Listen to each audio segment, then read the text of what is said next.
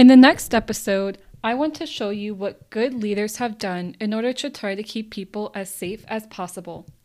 You might assume that a large private company wouldn't show similar leadership skills to those holding governmental positions, or that there were no whistleblowers in China who exposed what they were seeing unfold while treating patients. However, I will prove those two theories wrong. You also might think that it's impossible for a political leader who was not viewed as favorable by the public to regain high favorability ratings by the public during the COVID 19 crisis, and for another leader to talk about COVID 19 policies in her country while taking her child to bed. However, I will prove both of those theories wrong as well. So stand up, or sit up straight, as we listen to what Angela Merkel in Germany, Jacinda Ardern in New Zealand, Dr. Li Wenliang in China, and Adam Silver from the NBA did to act upon COVID 19.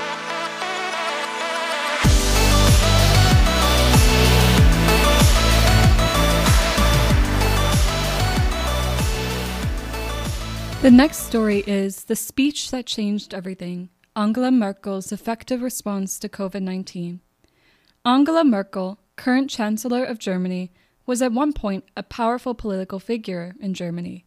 She won three straight elections until September 2017, when the Christian Democratic Union, the political party she is in charge of, had an unexpected poor finish. According to The Guardian, the Christian Democratic Union was sharply down on the 41% of votes it got in the 2013 elections. At the same time, grievances were rising within the CDU. Far right parties like the Alternative for Germany, which is known as a party that supports anti immigration policies, and left leaning parties like the Greens, which are known to support environmentally friendly policies, were picking up support from regional votes and national polls. Years later, Merkel decided to respond in March 2020 to COVID 19 becoming an ever increasing issue in Germany. But this wasn't a regular television appearance. It was her first unscheduled one in 15 years. So the stakes were high for her to do a good job. And luckily, she did. In her first address to the German public on COVID 19, she expressed empathy as she reflected on her experience living in communist Demo- German Democratic Republic. Quote, For someone like me, for whom freedom of travel and movement were a hard won right, such restrictions can only be justified by absolute necessity. But they were, quote, indispensable at the moment to save lives. She also powerfully highlighted the gravity of the situation. Quote, since German unification, no, since the Second World War, there has been no challenge to our nation that has demanded such a degree of common and united action. And finally, she talked about how COVID 19 is not well known. Quote, you have to understand when the virus is out there and the population has no immunity and when no vaccination or therapy exists, then a higher percentage, experts say 60 to 70% of the population, will be infected. Now, her net approval rating is higher. According to data from the Morning Consult analyzing approval ratings from March 1st to August 18, 2020, Merkel had a 13 point jump in job approval rating. Although the speech was significant, it of course didn't account for the only reason why her approval rating increased. For instance, people in Germany have been briefed every day by the health minister, virologist, and the Robert Koch Institute, Germany's top public health institute. However, people did complain about how her response to the shutdown to shut down the country seemed slow. Amrita Narlikar, president of the GIGA German Institute of Global and Area Studies and professor Hamburg University, wrote in the Global Policy Journal in mid March 2020, quote, Business as usual seems to be the motto in social life. People continue excitingly with their holiday plans, go gallivanting off even to high risk zones, resist advice of employers on avoiding unnecessary travel, warmly invite visitors also from high risk areas, delight in participating in meetings even when decent digital options are available, and disregard even basic WHO guidelines of maintaining social distance. At least in daily life, there are a few obvious signs that people are trying to contain the outbreak. At best, one gets a shrug of the shoulders, a sad smile, a tear for Italy, and then we all agreed to meet for dinner in a crowded restaurant. But overall, her response has been praised as successful, just like Jacinda Ardern, Prime Minister of New Zealand, which begs the question what can make a good leader during a global pandemic? This next story is calmly guiding New Zealand through coronavirus how Jacinda Ardern spoke to the hearts of New Zealanders. Imagine President Trump recording a video of himself on his Facebook page, empathetically discussing the pandemic as he puts his 15 year old son Barron to bed. Pretty hard to imagine, right? However, this scenario has been possible in New Zealand. 40 year old Prime Minister Jacinda Ardern has been delivering Facebook Live messages to her country people, even while putting her two year old daughter to bed. Excuse the casual um, uh, attire. Um, it's a can be a messy business putting toddlers to bed, so I'm not in my work clothes, so forgive me for that. Jacinda graduated from the University of Waikato with a bachelor's degree in communications. After graduating, she was a researcher for the office of former Prime Minister Helen Clark and Minister of Foreign Affairs Phil Goff.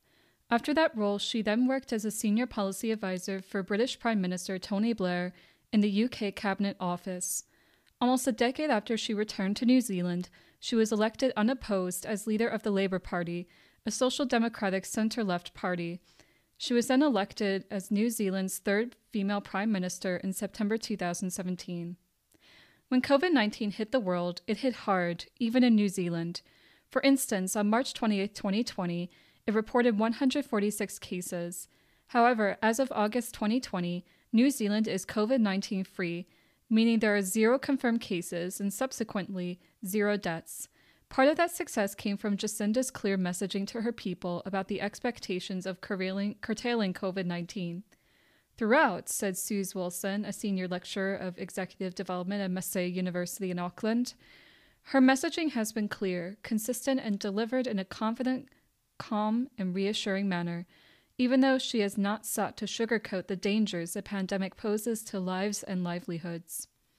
Her calm messaging also occurred after the Christchurch shooting, where a 28 year old Australian shot 51 people and injured 40 people at the Al Noor Mosque and the Linwood Islamic Center.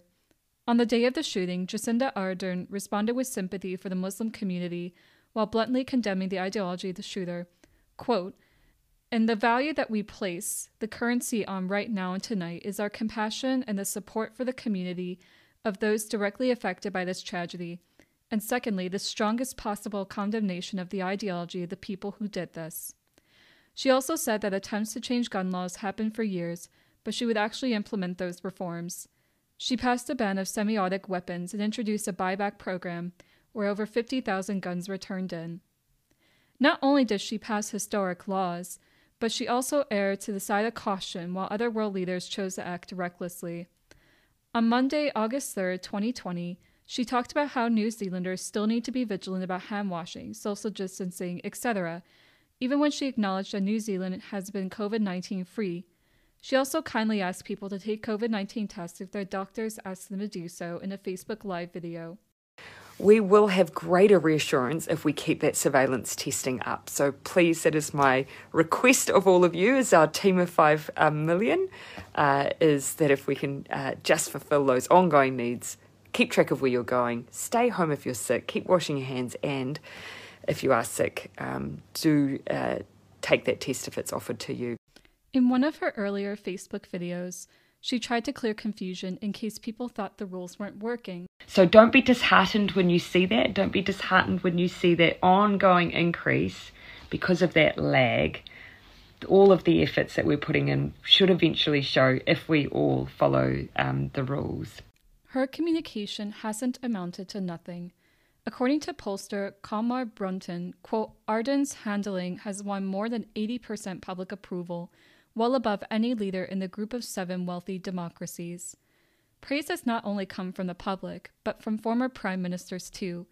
Quote, People feel that Ardern doesn't preach at them, she's standing with them, said Helen Clark, New Zealand's prime minister from 1999 to 2008. Not only has Jacinda communicated well with words, she has communicated well with actions.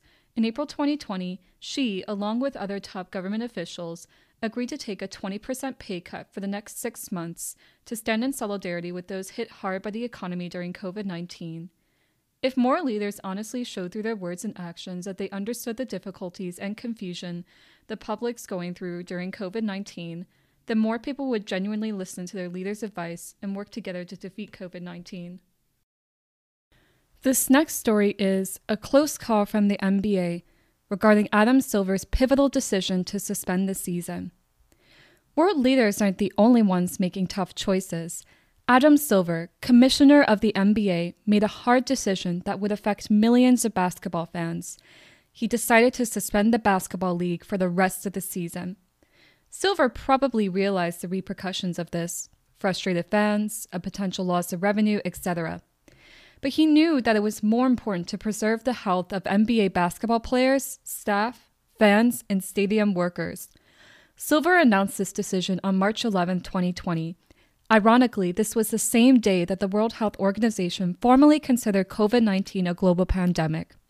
Silver set off a domino effect of cancellations before state governors decided to implement lockdowns. The NCAA canceled its March Madness college tournament, the MLB and NHL canceled their operations, and the Boston Marathon was postponed. Dr. Rishi Desai, Chief Medical Officer at Osmosis, an online platform which creates videos explaining medical topics, stated how significant this was in an interview with USA Today Sports. Quote, his action was instrumental at getting the political will and the economic will across the country over the hump, to switch us from one mode of thinking to another, and get us to realize this is no longer an inconvenience, and it is a national emergency. However, Silver shouldn't be the only one credited for coming up with this, the decision to suspend the season. Silver was in regular contact with Vivek Murthy, John DiFiori, and David Ho. Murthy, former Surgeon General under President Obama, advised the NBA and NCAA on COVID 19 related matters, and DiFiori, the NBA's Director of Sports Medicine, gathered information from the federal government and local health officials. Ho is a renowned HIV slash AIDS doctor who is currently working on a COVID 19 vaccine thanks to funding from billionaire Jack Ma. A couple months later, Silver decided to implement the NBA bubble. All players, coaches, and league personnel are located inside the ESPN Wide World of Sports complex at the Walt Disney World Resort in Orlando, Florida, with plenty of COVID 19 testing available. When asked if the increasing cases in Florida made the NBA hesitant of implementing the bubble, the response was that it wouldn't matter anyway, since very few non essential people are invited into the bubble, so there is a lower chance of players, coaches, and personnel contracting COVID 19. No one from the 22 NBA teams were required to participate in the season, since players determined by medical staff to be high risk for COVID 19 were excused without losing their salary. Hotels that the players are staying in were based on their NBA placement standings, with the top four teams in the conference getting rooms at the high end Gran Destino Tower. Luckily, all players wouldn't be bored either way. The massive resort has golf courses, lounges, and pools. And when it comes to the number of infections, there haven't been many. On July 29, 2020, Shams Charania of The Athletic made this update. Quote, Sources Zero NBA players have tested positive for coronavirus out of 344 tested at Orlando campus since results were announced July 20th. On the other hand, the MLB decided to not gather their players in one location and allow teams to choose if they wanted to host games in their home ballparks. As a result, in late July 2020, two games were postponed after 10 members of the Miami Marlins tested positive for COVID 19 before their game with the Baltimore Orioles. But similarly to the NBA, the MLB has also tried to engage with their fans safely. The NBA has allowed virtual fans to show up to their games, while the MLB has allowed fans to pay for cardboard cutouts of their faces. However, not everyone loves the bubble. The league had a three day walkout when numerous players seriously considered shutting down the bubble, not only for social justice reasons, as there were plenty of protests happening at this time due to the murder of George Floyd, but also because many wanted to come back to the outside world. For example, LeBron James commented, quote, I've had numerous nights and days of thinking about leaving the bubble. I think everyone has, including you guys. However, it's interesting to note that the Lakers, the team LeBron is a part of, won the NBA Finals. This wouldn't have been possible without competing against a group of teams set up in the bubble, and certainly wouldn't have been possible if he or the rest of the team pulled out. Leadership often requires making necessary choices that may not seem popular to the public at the time. How can more leaders think long term for the well being of their fans or constituents? The next story is Ignoring Walking on Eggshells During the Start of the Outbreak The Tragic Story of a Chinese Doctor. Leadership doesn't have to be exclusively shown through world leaders and commissioners. Who would guess that the first doctor to suspect that there could be a deadly outbreak would be reprimanded by the police? This is what happened to Dr. Li Wenliang, a Chinese ophthalmologist who worked at the Wuhan Central Hospital. While Dr. Li was working at the hospital in December 2019, he noticed seven cases of a virus that seemed like SARS, a virus which led to an epidemic in 2003. The cases seemed to come from the Huanan seafood market in Wuhan. In order to protect his colleagues, on December 30, 2019, Dr. Li sent a message to doctors on a group chat recommending them to wear protective equipment and warning them about a potential outbreak. Four days later, he wasn't congratulated by the government for noting something important. He was instead sent to the Public Security Bureau where he was ordered to sign a letter.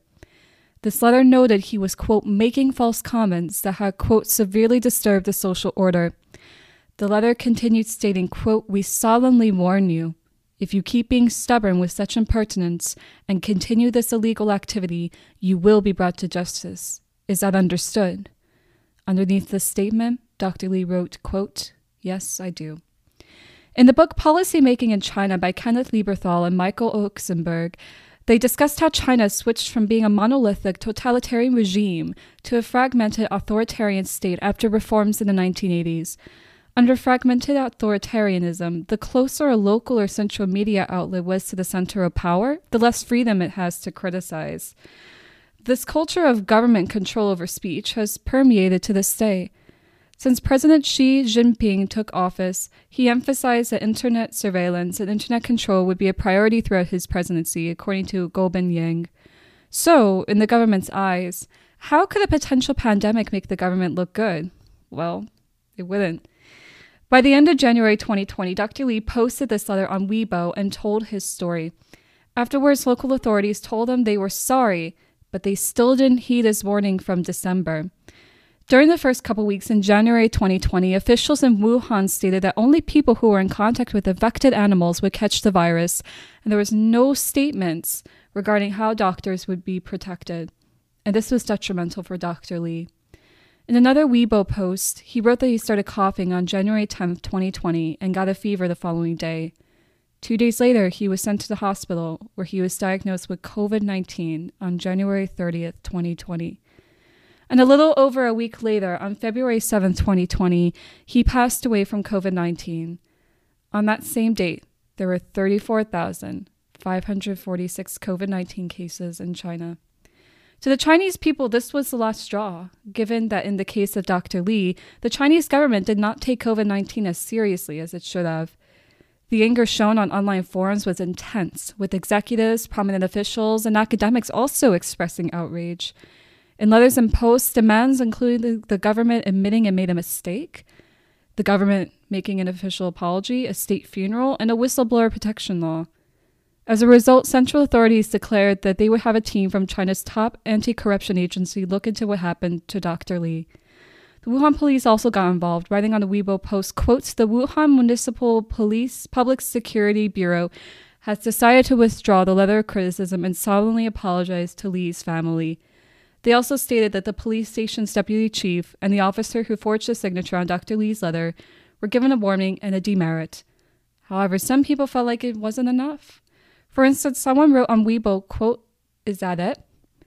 Likewise, a report from the government issued after Dr. Li's death denounced labels like, quote, awakener and, quote, hero, since they were deemed, quote, anti establishment.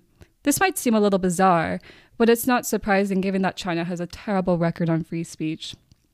According to the World Press Freedom Index, in 2020, China was ranked 177 out of 180 for having the most press freedom. And during the hashtag MeToo movement, when some Chinese women decided to tell their stories about the people who sexually assaulted them, the Chinese government dampened public outrage. Three years before, when China cracked down on human rights lawyers and activists, Wang Shongjun, human rights lawyer, was forced to take medicines and was tortured with electric shocks. And unfortunately, this prevalence to stay silent on criticism has trickled into the United States. Columbia University's Global Center in Beijing canceled some talks since organizers feared they would upset Chinese officials. And after Yang Shuping, a graduate from the University of Maryland, gave her graduation speech praising the quote, fresh air of democracy and freedom in the United States. She gave an apology for the speech after it was revealed that the home address of her family had been shared online due to all the negative attention she was getting from the Chinese media. Dr. Li showed tremendous leadership through speaking up early on something he suspected could be very dangerous. The majority of doctors and medics should have their insights taken seriously on medical issues. Yet, unfortunately, we're living in a time where people have brushed science to the side for political interest. If the government listened to Dr. Li early on, then perhaps COVID 19 could have been prevented. As of October 2020, there have been 38.8 million cases and 1.1 million deaths worldwide. Imagine all the lives that could have been saved, including Dr. Li's.